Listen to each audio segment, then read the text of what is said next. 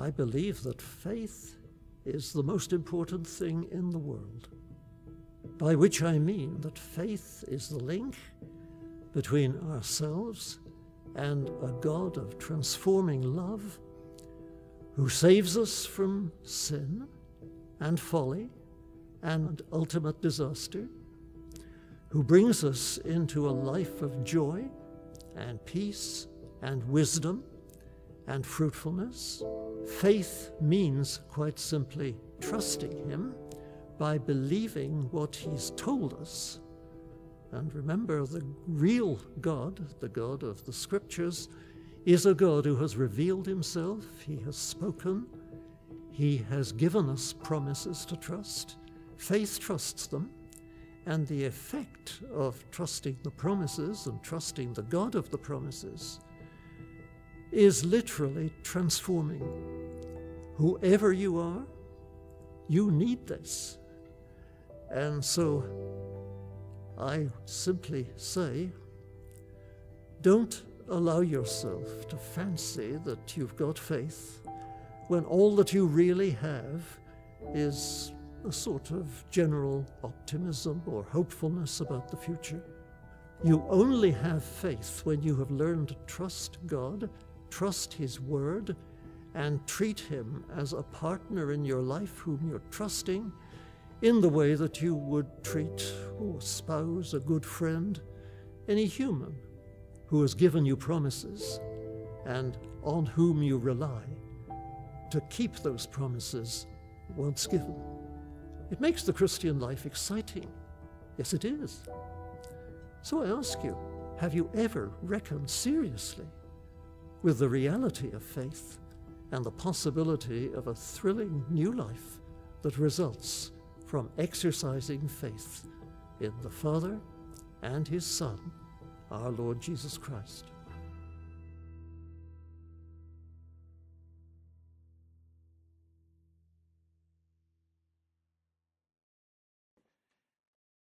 I have so much admiration and respect for the late J.I. Packer and that's who was speaking there. And I hope you could understand the words he was saying, just the notion of what real faith is. The sort of faith, genuine faith, that's transformative and it's exciting, it's exhilarating, it changes our lives. And I hope that will be, be so for you. I hope that is so for you. I hope that's your experience in faith. You know, I was thinking of all the different implications of faith, and we'll be in this chapter this week and next week, Hebrews chapter 11. So if you want to get ahead of me, you can certainly open up there. And there's so many implications of faith. And we think about what James says in his epistle about faith that uh, you show me your faith and I'll show you my works. Faith without works is dead. He was not contesting faith, uh, he was not denying the centrality of faith, he was explaining the implications of faith. Faith that doesn't do anything, that doesn't cause anything, really isn't faith at all. It's something else. It's something other than what the Bible describes as faith. Um, I want to tell you this neat story today. It wasn't part of my sermon plan or anything. It just it happened last night, and typically I try to make do my sermons before Saturday night, so uh, this wasn't in there yet. But it's a neat story, and it does relate to faith because one of the things that faith does is faith perseveres. You know, faith doesn't give up easily, um, and one of the applications of persevering faith is prayer. And when you lay hold of something that you just keep seeking, keep asking God for. In fact, Jesus gave parables about that, right? About persevering prayer, that we ought always to pray and not give up. So let me tell you a neat story. Just, again, just came to me last night. Uh, my son Alex called me last night from Portugal after a basketball game, and I assumed he just wanted to talk about the game. It was their third game of the season, and he, he finally played well. So um, I thought he wanted to talk about that. And he said, Hey, I want to tell you what happened tonight uh, at the game. I want to tell you something cool that happened. I said, Okay. He said after the game, he said, um, we were at home, and so we always go over and we stand facing our home audience and we clap for them, appreciating them coming. And As I'm clapping for the audience with my teammates, I see a guy sitting in the stands and he's wearing a Samford t shirt. And when we finish, he calls out to me and says, Hey, Alex Thompson, come talk to me after the game. So Alex is thinking, you know, actually he's not in Portugal. He's in, he's, well, he's part of Portugal. He's in the Azores. So if you look at that, he's out in the middle of nowhere, little island, tiny island in the middle of nothing. And here's this guy wearing a Samford shirt. He wants to talk to him afterwards. He tells him after the game that he came by the team's clubhouse during the week just to see if there were any Americans there. He saw Alex's name and saw that he went to Samford. And so he decided to come to the game. As it turns out, he's from Alabama. His son went to Samford when Alex was there. And he's a missionary and a church planter. And he invited Alex to dinner and to his house for Thanksgiving and to Bible study and to church. And we have been praying. You know, Alex has been in four countries in four seasons. And we've prayed every single time. God send some people there, somehow, some way. You know, these small towns and different places, God sends somebody. And here in this tiny little island in the middle of nowhere, God sends a missionary from Alabama to reach a kid from Alabama and invite him in. So that's it's a neat story. It's just, you know. So keep praying for those things and keep praying for the people in your life that you care about. Keep praying for God to move. Keep praying for God to step in. Don't give up. Faith lays hold and doesn't let go. You know, it's just something faith does. Let's pray. Father, we thank you that you have laid hold of us in Christ. You've chosen us from the foundations of the earth. When we responded by faith to Savior King Jesus, He took us in, He received us, and He grips us so tightly that no one can pull us from His hand. We thank you that we're not just forgiven, we're free, and we have a future that is glorious because you promise it to be so. And not one of us is strong enough to undo it, and nothing in this world can take it from us. For it is your gracious gift to those who are yours. But Father, it's not just for eternity that we live and require faith. It's for tomorrow, it's for today, it's for whatever comes around that next corner in our lives that requires us to require you. So, Father, teach us some of faith today and stir up faith in us and grant to us the spiritual blessing, gift of faith for those places and times and situations for which we lack it. Father, may we please you with faith today. Maybe somebody for the first time puts their faith in Jesus today. Maybe someone has their faith renewed or restored today. May all of us grow in it today. I pray in Jesus' name. Amen. Hebrews chapter 11, starting verse 1. Now, faith is the assurance of things hoped for, the conviction of things not seen. It's probably the only specific definition that you find in the New Testament that succinctly decides or determines for us what is faith. This is faith. Assurance of things hoped for, the conviction of things not seen. Now, here are the implications of it. For by it, the people of God received their commendation. By faith, we understand that the universe was created by the Word of God, so that what is seen was not made out of things that are visible. By faith, Abel offered to God a more acceptable sacrifice than Cain, through which he was commended as righteous, God commending him by accepting his gifts. And through his faith, though he died, he still speaks. By faith, Enoch was taken up so that he should not see death, and he was not found because God had taken him. Now, before he was taken up, he was commended as having pleased God. And without faith, it's impossible to please him. For whoever would draw near to God must believe that he exists and that he rewards those who seek him. By faith, Noah, being warned by God concerning events as yet unseen, in reverent fear, constructed an ark for the saving of his household. By this, he condemned the world and became an heir of the righteousness that comes by faith. By faith, Abraham obeyed when he was called to go out to a place that he was to receive as an, as an inheritance. And he went out not knowing where he was going. By faith, he went to live in the land of promise, as in a foreign land, living in tents with Isaac and Jacob, heirs with him of the same promise. For he was looking forward to the city that has foundations, whose designer and builder is God. By faith, Sarah herself received power to conceive, even when she was past the age, since she considered him faithful who had promised. Therefore, from one man, excuse me, and him as good as dead, were born descendants, as many as the stars of heaven, and as many as the innumerable grains of sand by the seashore. Let's do this for a moment, just for context sake. Um, it's always necessary for us, and pardon me if this is a redundant reminder, but it's critical really to understand any text that you consider the context and what's happening around it and how those pieces bridge together. And so, considering where we've been in Hebrews, is this continuous thought, this continuing discourse of who God is and why we should trust Him and why we should not abandon this great salvation in Christ, here's a bridge that helps us understand the necessity of faith. Why is faith absolutely critical to everything? Why is it the component that links us to God and enables us to enjoy the things God has given us? I mean, why is faith the centerpiece here? Well, let's look at a couple of thoughts. Let me try to build this case for a moment. Last week we saw in Hebrews 10 22 that we're commanded to draw near to God. Now, that's the whole point of everything, by the way. If I were to summarize the whole point of everything we've considered in 10 chapters of Hebrews so far, I would say the point is this God is working in your life right now to draw you close to Him. He wants you to know Him and trust Him and enjoy Him. And that's what He's working in your life. And He's eliminating those things in your life or working to eliminate those things in your life that would keep that from happening. Things that you pursue that aren't worth it, things that are distractions or detours uh, sins that diminish the goodness of God in your life, the glory of God in your life, your ability to even perceive God in your life. You know, trying to guide you through wisdom and love to Himself because where God is, is everything that's good. And the great aim of our salvation is not just that we get heaven, it's that we get God and that we get everything that God is. And so God is trying to draw us into His perfect, perfect goodness, everything about Him that's good. And so the point of this is to accomplish that. We're commanded to draw near. Now, the only way you and I can draw near is if a way is made for us. Because it's sin that keeps us from drawing near. God is holy, infinitely so. God is just, perfectly so. And we're sinful. That's just the bottom line. That's not something I really have to argue much. There's some points over the years in preaching ministry and just talking with people, counseling with people that you do have to kind of establish or debate a little bit. Human sinfulness is typically not one of those because we kind of get it. In fact, we get that about ourselves better than anyone gets it about us. That's the divide between us and God, and it cannot be overcome by us. That's an insurmountable object for us.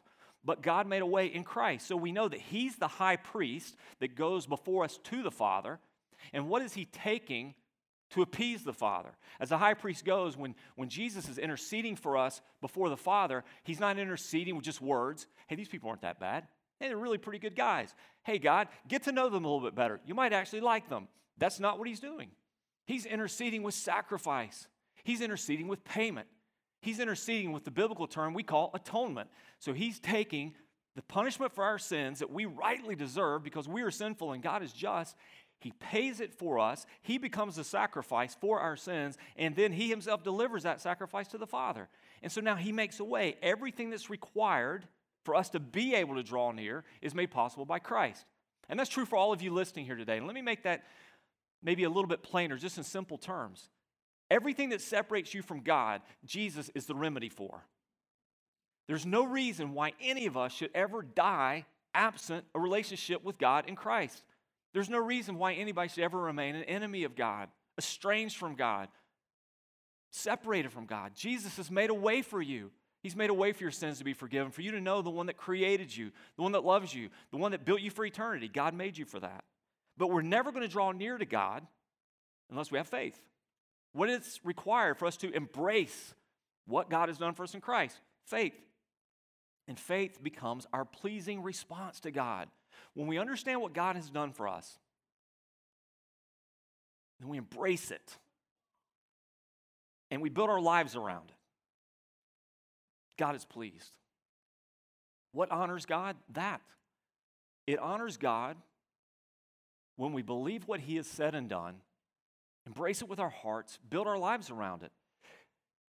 God is not looking that we would honor ourselves or elevate ourselves. He wants Himself, His glory to be honored and elevated. Hebrews 11, 6, a verse I just read a moment ago, tells us plainly without this faith, you cannot please God. So let me say this just as an aside to this. It doesn't matter ultimately how good you are before God. Anyone who argues personal goodness, uh, personal, I don't know, valor, um, personal achievement, personal integrity before God. That's it's a worthless argument ultimately. It doesn't matter how good you are if you don't have Christ because you'll never be good enough. You'll never measure up. And God is not honored ultimately by our goodness, He's honored by our faith in the goodness of Christ. It's Christ who goes before us. So without it, nothing we do is acceptable to God. Now that is worth a few sermons on its own. But Paul describes this in Romans 14 23 when he says, Whatever does not proceed from faith is sin. Th- think about this for a moment. Whatever philanthropy you engage in, whatever community good work you do, whether it's something huge like in endowing a hospital or helping your neighbor with their groceries, Do you realize ultimately, though that is a good deed and certainly receives the accolades of friends and neighbors and family members, unless a person has faith in Christ, it has no value before the Father? All our righteousness, Isaiah said, is like filthy rags. You ever consider the implications of that? You mean every good thing I do ultimately has no benefit? Yes, because whatever doesn't proceed from faith ultimately is sin. Because what honors God is that we put our faith in Him and then live according to that faith. We can't get around it. This is what's necessary. And then we're reminded at the end of chapter 10 that this sort of faith we're talking about has to be enduring. It doesn't mean you're earning your salvation as you go. It doesn't mean that salvation or justification is on a payment plan. It means that real salvation is rooted in a faith that doesn't go away. How do we know if your faith is real? Because it stays. It doesn't mean that it's always 100%. It doesn't mean that you don't have challenges to your faith, crises of faith. It doesn't mean that your faith doesn't wane at times. What it does mean is that ultimately that faith endures, it stays, it perseveres to the end. The Bible says if it doesn't, it's worthless. Consider verse 39 in chapter 10. Here's the contrast. We are not of those who shrink back. So I'm not shrinking back from faith, no longer believing, abandoning the faith. The technical word is apostatizing. We are not those who apostatize and are destroyed, but we are those who have faith and preserve their souls. And it's clear we can see this theme in multiple scriptures that what does God honor? He honors those who finish. You finish. You run the race. You keep the faith.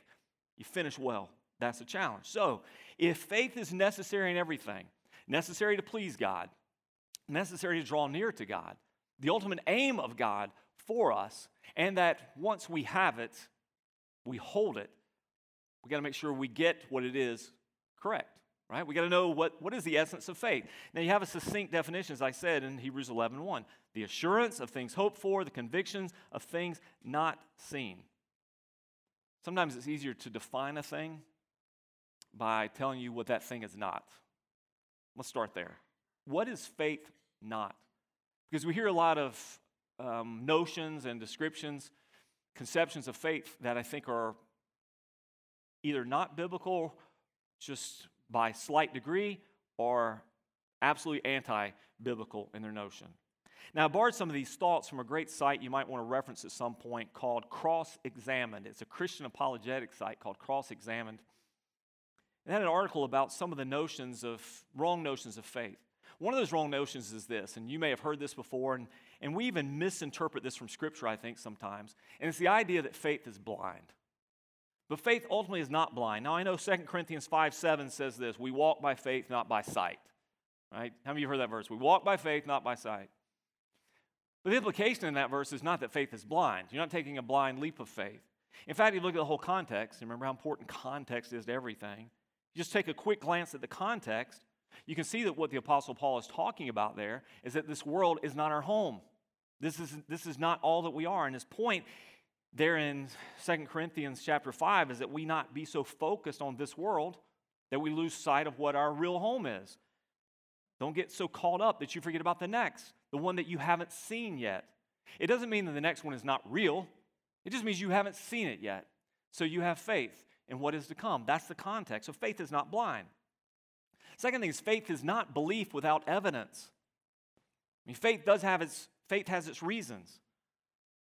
The infamous atheist author, Richard Dawkins, says this He says, Faith is the great cop out, the great excuse to evade the need to think and evaluate evidence. Faith is belief in spite of, even perhaps because of, the lack of evidence, said Richard Dawkins. And that's a straw man, for sure. And that's the straw man that Dawkins raises in just about everything he writes or argues. And, and then he defends it. But is that really the definition that faith has in the Bible. Again, there's a site called Stand to Reason, another good apologetic site. And Alan Shlemon in Stand to Reason wrote this. He said, by this, he said, this definition, the Dawkins definition, is foreign to the Bible. The Greek word for faith, here's your short, very brief Greek lesson, pistis, is derived from the verb pisteo, which means to convince by argument. Hebrews 11:1 explains that faith is the assurance of things hoped for, the conviction of things not seen. Some translations replace conviction with evidence. Faith then is being convinced that the things we can't see, like God, or like heaven, or like the resurrection, or like the Holy Spirit, are real. That's faith, not without evidence, not blind. Third thing is faith is not a leap. I saw a picture posted this week on Facebook of one of my professors in college. I was a religion and philosophy major, and I, I will admit, in those college days, um, before God grabbed hold of my life real hard, I was not really a devoted student and was kind of coasting through. And, and she was a great professor and challenged my thinking a lot. And uh, I just put a little note under her picture. I said, you know, one of my favorites, one of my favorite college professors, I wish I'd been as good a student as you were a professor. And what I was actually thinking was an assignment she had given, and I wrote a paper on Soren Kierkegaard. And the title of the paper was Soren Kierkegaard, God or Devil. And I wrote a really lame paper, which one of those I wish I could retract. Maybe some of you in college have some of those too. Wish I could rewrite that whole thing. In fact, I may do it and just submit it to her. She's retired now. Maybe she'll read it. Um, telling her I got the whole thing wrong. And sorry, I didn't read enough to really know what I was talking about. But one of the statements that Kierkegaard wrote about faith, a 19th century philosopher, if you're not familiar with him, he's the one that's attributed, at least, with coining the phrase the leap of faith. Leap of faith. That's how he described faith. Again, it's kind of the previous points we've talked about, but this is what Kierkegaard's idea of faith was. He divorced faith from evidence. He considered faith to be more experiential than anything that has to do with reality. He said that faith has to be met with intense self reflection. And the life of faith is ultimately submitting yourself to something that cannot be known in any real sense. Here's what he said He said, Faith is closing your eyes and jumping out of a plane, a flip of a coin, a blind leap. But is that how faith is for us? Or do we have a sense of who God is, what He's revealed in Jesus, and what He says? It's not a blind leap, and I'll come back to that in just a moment. I also mentioned just a second ago that faith is not an all or nothing reality. This is important for us all to hear. Faith is not an all or nothing reality. Because ultimately, when it comes to God working in our lives, He doesn't work on the basis of us, He works on the basis of Himself. And that's why Jesus would use analogies like this analogies to the extreme. If you have faith like a mustard seed, you can move a mountain. He didn't say if you had faith like a mountain, you can move mustard seeds. Because what's the point of faith? Does God work because we have faith, or does God work and we have faith in the God who works? It's much like prayer. You know, we might say sometimes, I believe in prayer because prayer works. Well, technically, I would say no to both of those. I believe in God, and I believe in God works. And I believe that God works when we pray. And so, because we believe in God and because we believe that God works, therefore we pray. But if we begin to have faith in prayer, or faith in faith, or faith in our faith, then it's a very misplaced faith. Does that make sense? Nod your head, because I'll keep going on this until everybody gets it. I don't have faith in how much faith I've got. I have faith in an awesome God who is mercy towards me, is gracious towards me, and recognizes that sometimes um, I don't have as much faith as I should. It's not an all or nothing condition. Consider Mark 9, 23 through 25. You probably remember the story when we were in the Gospel of Mark. A man asked Jesus to perform miraculous healing. And he says something that you and I would probably never be guilty of saying in our prayers Dear God, you know, please heal my child, you know, if you can. And Jesus said to him, If you can, all things are possible for one who believes. But immediately the father of the child cried out and said, I believe, help my unbelief. So, what did God do? How did God respond to that honest prayer for more faith? That honest acknowledgement that sometimes prayer is not a zero sum game. There are times when I've got much more of it. There are times when I'm riding high, and there are times when I'm hitting lows. And God hears that and honors that. So, what does He do? He rebuked the unclean spirit, saying, You mute and deaf spirit, I command you, come out of him and never enter him again. And there probably aren't many of us that can't identify with that sort of feeling sometimes. I believe, help my unbelief. And so faith is not always 100%. Faith is also not a substance. Again, that's why we don't have faith in faith. You know, that's sort of the way that modern faith teachers and uh, word faith teachers and prosperity gospel teachers present it. That if something's not happening in your life that you want to see happening, if you're not getting healed, if you're not being blessed at work, if things aren't coming together, whatever, if you're not being prosperous, if you're not succeeding, it's probably because you don't have enough of something, a substance of something, faith. But the Bible never describes faith like that. Our faith is the means by which we lay hold of God. God is our substance, not, not the faith. Let me tell you what faith is was listening to an interesting study by Dr. Guy Richard. He's the president of Reformed Theological Seminary in Atlanta. He was describing faith. He says, historically, faith, biblical faith, Christian faith, is built on three concepts. Now, there's not notes for this in your notes. You can write it somewhere or write on your neighbor's arm or something. Ask them to take a picture, send it to you. These are three elements. It says, historically, Christian faith is based on knowledge. I mean, I have to believe in something to be true, right? I have to believe in something. It's important for us all to know what we believe. What is it that I actually am saying? This I, I believe. I, I, I trust in this. I have, a, I have an intellectual content here that I, you know, that I say is true. Um, scriptures speak to that. Romans 10 9. If you believe that God raised Jesus from the dead, you'll be saved. Or John 20 31. These things are written so that you might believe that Jesus is the Christ, the Son of God, and that by believing you might have life. So it starts with, it starts with this idea of, of knowledge. I have to believe something. Faith means believing certain propositional statements to be true. Even Hebrews 11 started with that. It starts with the God of creation. Our faith is rooted in this. At the beginning, God. And then everything else flows from there. And so you've got so many different I- examples from these texts. So the first is knowledge. I have to know something to have faith in it. Second, historically, has been assent. Assent. This is the conviction that the knowledge I have is true and it's, it's beneficial to me. So not only do I look at this in the sort of the abstract, I believe those things to be true, but I believe that those things I believe in are rooted in fact and they mean something to me. I, I assent to these things. You know, they actually meet our needs. And we can see this in passages like John 5 and John 8 and John 10 and etc. So it's here's the facts. Here, I believe those things to be true and they mean something to me. That's assent. But the third knowledge, I mean, sorry, I skipped ahead of myself. The third component is the most important of the three. There's knowledge, assent, but then there's trust. There's trust here, by far the most important. If you don't have this trust, then your faith would be, as Jesus would describe, like the faith of demons. Demons know the truth, they know the facts, they know the identity of Jesus, they know the work of God in the world, they don't know the authority and sovereignty of God. The Bible says even they believe and they tremble, but you're not going to be sitting with them in heaven. You're not going to be sharing floor space in your mansions and glory with them, right? Why? They have no trust in this. They have no love for. They have no fidelity to all of this. So the idea here is personal trust. Our faith is based on first personal trust in what? Christ, who he is, what he's done, what he said, and what he still will do. So we have a personal trust in him that we're looking to. Now, the part of the, the lecture that was most beneficial to me was Dr uh, Richards give uh, his illustration, how we might understand this. It sort of like uh, evokes a bit of a Hunger Games picture. He says, Imagine, if you will, you have three people, and without food or supplies, they're dropped into a middle of a field, which they are told is just laden with hidden mines. They're in a field full of mines. They're dropped down, and they have to find their way out of this. Okay?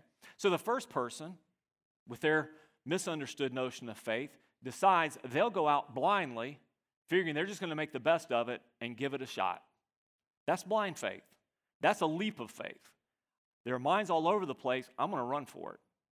Well, you can imagine how that might play out. He said, but then there are two people left, obviously. You have two people left. He said, imagine those two people left, they're standing there, considering the remains of the first, and a helicopter flies over. And as the helicopter hovers over them, they hear this booming announcement.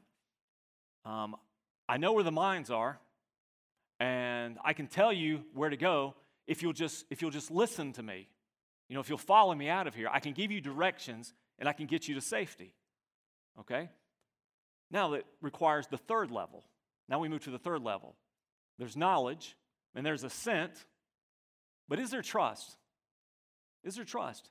Because the wise person in the group would begin to ask this person who's making the announcement, Who are you? How do you know? Why should I trust you? Because I'm putting everything in your hands. I'm putting my whole life in your hands. And if I determine that that person is trustworthy, they are who they say they are, they do what they say they do, they've done what they said they'll do, and I can count on them to keep their promises to me, then I would put my life in their hands and I would trust them. And that's what faith is. Faith is when I've considered it, determined it to be true, Determined it to be true so that I would give assent to it in my life that this is what I need. This is what changes things for me. And then deciding that the person who makes these promises is, in fact, trustworthy and true, and I can believe in him. So for me, if I'm writing a definition of faith just to myself, it's this faith is when I lay hold of God because of what His Holy Spirit has done in me, because of what His, His Word reveals to me. I've laid hold of God through Christ, and I'm not letting go. That's faith. I'm not letting go. Now I know that He's also holding me that whole time. He's keeping me, but to me, that is faith. And that's the journey of life that we're all on. I mean, you've got to decide you're going to navigate all this world on your own, blindly. You're just going to try to figure it out as you go. You can hit all the landmines along the way. Or are you going to believe in something? You're going to believe in someone, something that's going to guide you. And will your belief and your confidence and your trust in that someone be so great that even when you can't see exactly what's going on or why, even when you can't understand everything that's told to you and why, and even when a future is promised to you that's hard to wrap your mind around, because even the Bible itself says of the promise that no eye has seen it, no ear has heard it, no mind can conceive of it, what God has in store for those who love Him, you lay hold of it and you won't let go of it no matter what. You won't abandon it. That's when you make the jump from simply having something you called faith to being faithful. Remember, I said that last week? We got to move from just saying we have faith in something to being faithful to Him who gives this. That's the jump. And what is Hebrews chapter 11 about? Hebrews chapter 11 is reminding you, reminding me, we're not the first people to take this life journey. You're not the first person to go through stuff. You're not the first person to have incredible challenges or great pains, enormous obstacles. There is a, there's a history record preserved and inspired by God Himself of those who please God because of their faith and their stories. One of the great values of the Old Testament for us. Their stories are there so you can see what faith looks like. So you can see faith in the concrete, not in the abstract. So you can see faith not in the feeling, the emotion, but in the steps and the actions and the perseverance. And that's what this is about. So you have five faith case studies in this first little section. And I'm going to give the simplest summary of each just for a moment. So track with me quickly. First, you've got Abel. You know Abel's story, right? Abel had a brother named Cain. We know that didn't end well. We know it's the first murder in the Bible. It's almost inexplicable to us because it just comes right out of Eden. Just departing Eden and the idyllic family, in the first family, already there's this level of dissension and discord and hatred that would result in murder, but Abel is commended. Hebrews tells us he's commended for his faith. Now, sometimes when we look back at that story, if you're familiar with it, if not, you can pull it out in Genesis. There are two sons, both made sacrifices to God. Now, if you remember the story, Cain made his sacrifices from the field, those were crops. Abel made his sacrifice of an animal, it was a blood sacrifice. Now, I've heard it argued before, and I've, I've heard it in a sermon before, that God wanted a blood sacrifice, and so he rejected the, I don't know, the vegan sacrifice, the vegetarian sacrifice. But that really is not what it's all about at all. Because we know in the Old Testament, when we look through the various types of sacrifices, there were grain offerings, there were non blood offerings required in the Old Testament. It really wasn't about the content of their sacrifice, it wasn't what's above the waterline, it was what's beneath the waterline. Somehow, as Cain is giving his sacrifice, there's a deep hypocrisy there. He doesn't love the God he's offering sacrifice to, nor value his will. When Abel offers his sacrifices, it's out of reverent worship, respect for God, and, and obedience. So I would say the demonstration of Abel's life is this faith is the right response to God's commands. And the key word there is the right response. The right response to God's commands is not always mere obedience. It's not always mere obedience. Would you agree with that? Now, listen, parents, you got kids. That's what made you a parent. That's how I knew that. So, parents, you have kids. And ultimately, what you want from them when you tell them something to do is obedience, right? I mean, the bottom line is obedience. I mean, again, ultimately, you don't have to like it, you don't have to agree with it. You can murmur under your breath about it, but you're going to do it. That's the point. And the reason I'm telling you to do whatever it is I'm telling you to do, if I'm decent at all as a parent, it's for your benefit, it's for your protection, it's for your safety, it's for your future, etc. Right? You want it done. But in your heart, and really ultimately, as you work out that relationship in future, you want them to do it for the right reasons. You want them to do it out of respect. We're commanded in Scripture not just to obey our parents, but to honor them as well. That means we don't just simply comply with rebellion or attitude or, you know, dissension. Is that our hearts go with us, our hearts lead us out. Well, isn't that surely what God wants as well? Abel's worship came from the heart, and God commended his faith. It's the right response. Not just the obedient one, but obedience for the right reasons is the right response to God's commands. It's the only right response. We obey for the right reasons, and God honors that. Then there's Enoch. You guys know the story of Enoch? I remember when we were in the we were in the Holy Land on one of our trips, and, and we went over one of the coolest places in the Holy Land is uh, the tomb of Enoch. You can see where Enoch was buried and all that kind of stuff. I'm testing you guys. You guys with me? There is no tomb of Enoch, okay? Guy's gone. You know, the Bible says it this way, and he was not. That's pretty cool, right? And he just, hey, where's Enoch? He's not. He was not. Hey, was Enoch with you? He was not. You know, he's just gone. The Bible says that God translated him. You know, he translated this earthly body to an eternal one. He took him. Why did God take him? We don't know much about Enoch, right? Scripture doesn't tell us. What do we know of Enoch? He honored God, he pleased God. And so the picture we see here is that faith is the consistent desire to please God with my life. Enoch walked with God and he was not. Now, I don't know what you want written on your tombstone. You can't have that, by the way, because that's not happening for you. I don't think. You'd be only the second, I think. Well, you'd be number three. I think Elijah got that treatment. But man, what a life statement. He walked with God and then he was not. That's faith. See, that's not just believing something to be true. I believe in God. Oh, I believe in heaven. No, that, that's, that's taking that belief and it affecting every part of your life. Because you believe in Him, what do you do with that? He walked with Him, He trusted Him. We could draw all sorts of right implications from that, even though Scripture doesn't say it's consistent desire to please God. Then what about Noah? Okay, you guys know what Noah did, right? Everybody know? Okay, I won't go over that story. You know what Noah did? Have you ever considered some of the details of the Noah story?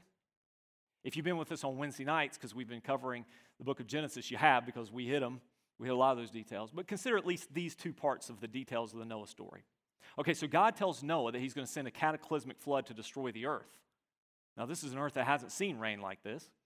And he tells him to, this is for your family's sake, to save your family, and of course, ultimately for all who will believe. Now, so think about the real life implications of this command that God gave Noah to do. Okay, for people who've never seen rain, and who live in a desert, I want you to build a ginormous boat. A what? A boat. I'll, t- I'll explain it as I go. I want you to build this boat. Now, building this boat takes a long time many, many years. Now, you can just imagine, you can speculate at the sort of conversations and ridicule that Noah would have endured by all the people around him, a people who were, as the scripture describes, pretty evil. Everybody doing what was right in their own eyes. So, you got a people that aren't too keen on God or godly things, or certainly the warnings of God, can you imagine the mockery and ridicule that Noah must have endured year after year after year while he builds the most ridiculous thing that the planet has ever seen? But it's not just the ridicule of a guy who's silent with a hammer. Because the Bible tells us in the New Testament regarding Noah, 2 Peter 2 5 says that he was a herald, or depending on your translation, a preacher of righteousness. So while Noah is building this boat, he's not just concerned with pegs and wood and tar and pitch. He's concerned with the condition of the people all around him, and he's telling them why he's building this boat. This, build, this boat I'm building is for your salvation because you're under the judgment of God. There's never been a time in history where that's popular. But he's doing this, and the Bible says in this passage that by this work, he condemned the world. He condemned the world by building a boat. He condemned the world by building a boat that offered them salvation, which they emphatically rejected. And so, faith in this situation, this is allegiance to God without fearing the world. That's what real, real world faith is. You ask Noah what his faith looked like, it wasn't some high and lofty philosophical notion. It was this faith means I'm going to get up tomorrow and I'm going to keep working on that boat. And I'm going to people, I'm going to have people come by, they're going to ridicule me and they're going to mock God, and I'm going to keep telling them and I'm not going to I'm not going to worry I'm not going to worry anymore about what my perception is or my reputation is among people. I'm going to care what God thinks. It's allegiance to God without fearing the world. That's real life faith. Okay? Abraham. Man, we've talked a bunch about Abraham on Wednesday nights of late. And Abraham was referred to so frequently in the book of Hebrews. I mean, he is the prototype of, of faith, the, the father of faith. Even the, the gospel explained to us in Romans describes the faith of Abraham as being indicative of the kind of faith that saves us today. And it's interesting in this passage because it points out how Abraham's faith played out. Because remember, God came to Abraham and he told him to leave the place and the people and all the things that you have and go to a place where I will show you. And God didn't chart it out. He didn't tell him, these are the things that are going to happen. These are the places you're going to go. These are the enemies you're going to encounter. These are the problems you're going to face, but just stick with me because here's how it all plays out. He didn't have that. We have that. We can read the story and see it from beginning to end. All he knew was to go and I'll show you. So, in a sense, it looks like he didn't really know where God was taking him until you read the rest of the passage and, and the beautiful way in which the Old Testament translates the New, and you see that he did, in a much more important sense, know where God was taking him. Because the passage says God was taking him to his promised inheritance. When Abraham started following God, he followed him because he did know where God was taking him. He was taking him to his intended future for him. And so I think of faith in Abraham's context is this it's trusting God because I do know where he's taking me. No, I don't know the specifics. I don't know what tomorrow is going to hold. And I don't know the challenges around the way. But I do know this. Much like Abraham, God has made a promise to me. And if you're in Christ, he's made a promise to you. I'm going to work everything together for good for those that love me, those that called, called according to my purpose. I was listening to a sermon the other day where somebody preached Romans 8:28, and they preached it by itself. You can't preach Romans 8:28 by itself. It does not stand by itself. How can God promise that He's going to work everything for good? Because the one that started our salvation carries it all the way to glory. He knows where He's taking us. He knows what He's doing in us. It's all the rest of Romans 8 and 9 that makes Romans 8:28 possible because God is doing this. And so that's faith. Abraham had to learn along the way, imperfectly for sure. I got to trust that God's taking me somewhere that's good. It's for his glory, it's for my good. And what about Sarah? I mean, certainly Sarah, wow, she struggled with faith. She laughed when God told her what was going to happen. I'm an old lady, I'm going to get pregnant. This doesn't, this doesn't happen in the real world. But again, the, the New Testament translates for us the Old and we see that God commended her faith, and because of her faith, he carried out that blessing, that promise. And exactly what God said he would do, he did. Now, whether her, her faith is exemplified after the fact or before, I'm not really sure. But certainly after that moment, she would never doubt ever again. Look at what God has done. Look at what God has done. Perfectly done. Again, she staggered to it, but finally, ultimately, she trusted God. The scripture says she judged God to be faithful. I can trust him. He keeps his promise. And isn't that faith? I mean, faith is believing that God is faithful. Faith is believing that what he says is true. What he promises, he'll do. The things that we see assured us in Scripture will be so. And we build our lives around that. So we're not living for temporary gain, short term gain. We're not living for the applause of people.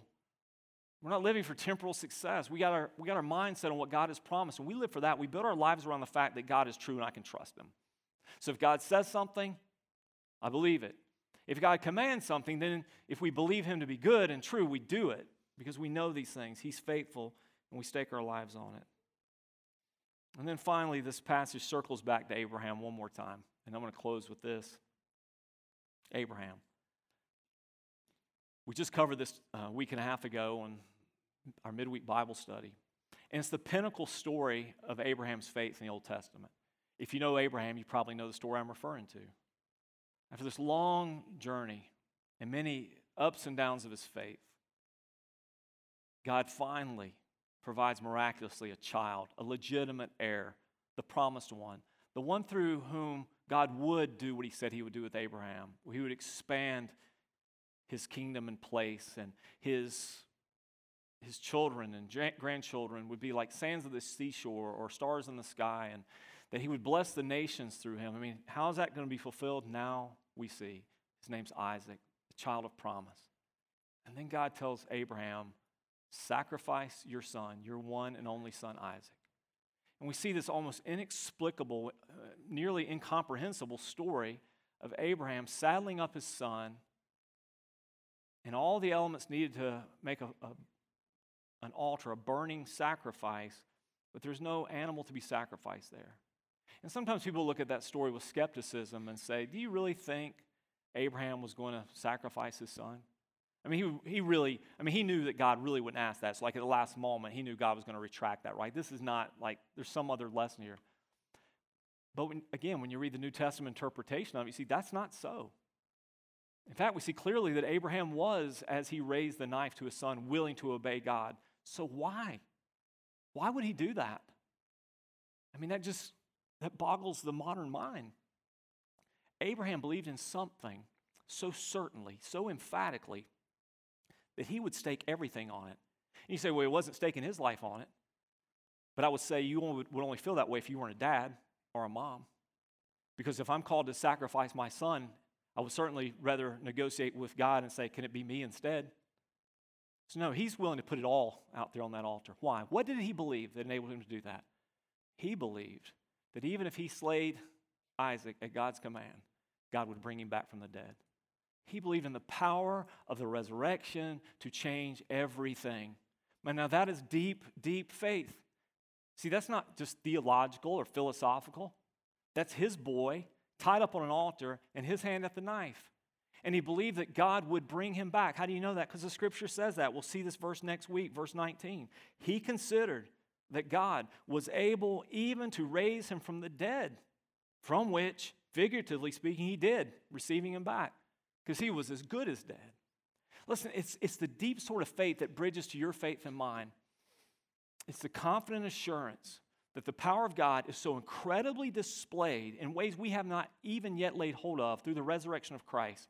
That same mighty power that Paul wrote to the Ephesians that works effectively in us that the power of the resurrection changes everything. I don't have to be who I used to be. I can be set free from everything that once dominated me. I can draw close to the Lord. I can enjoy Him and know Him. The power of the resurrection makes this possible. He makes all people who come to Him new, He makes all things new for those who come to Him. In Christ, we're new creations, God having made all things new.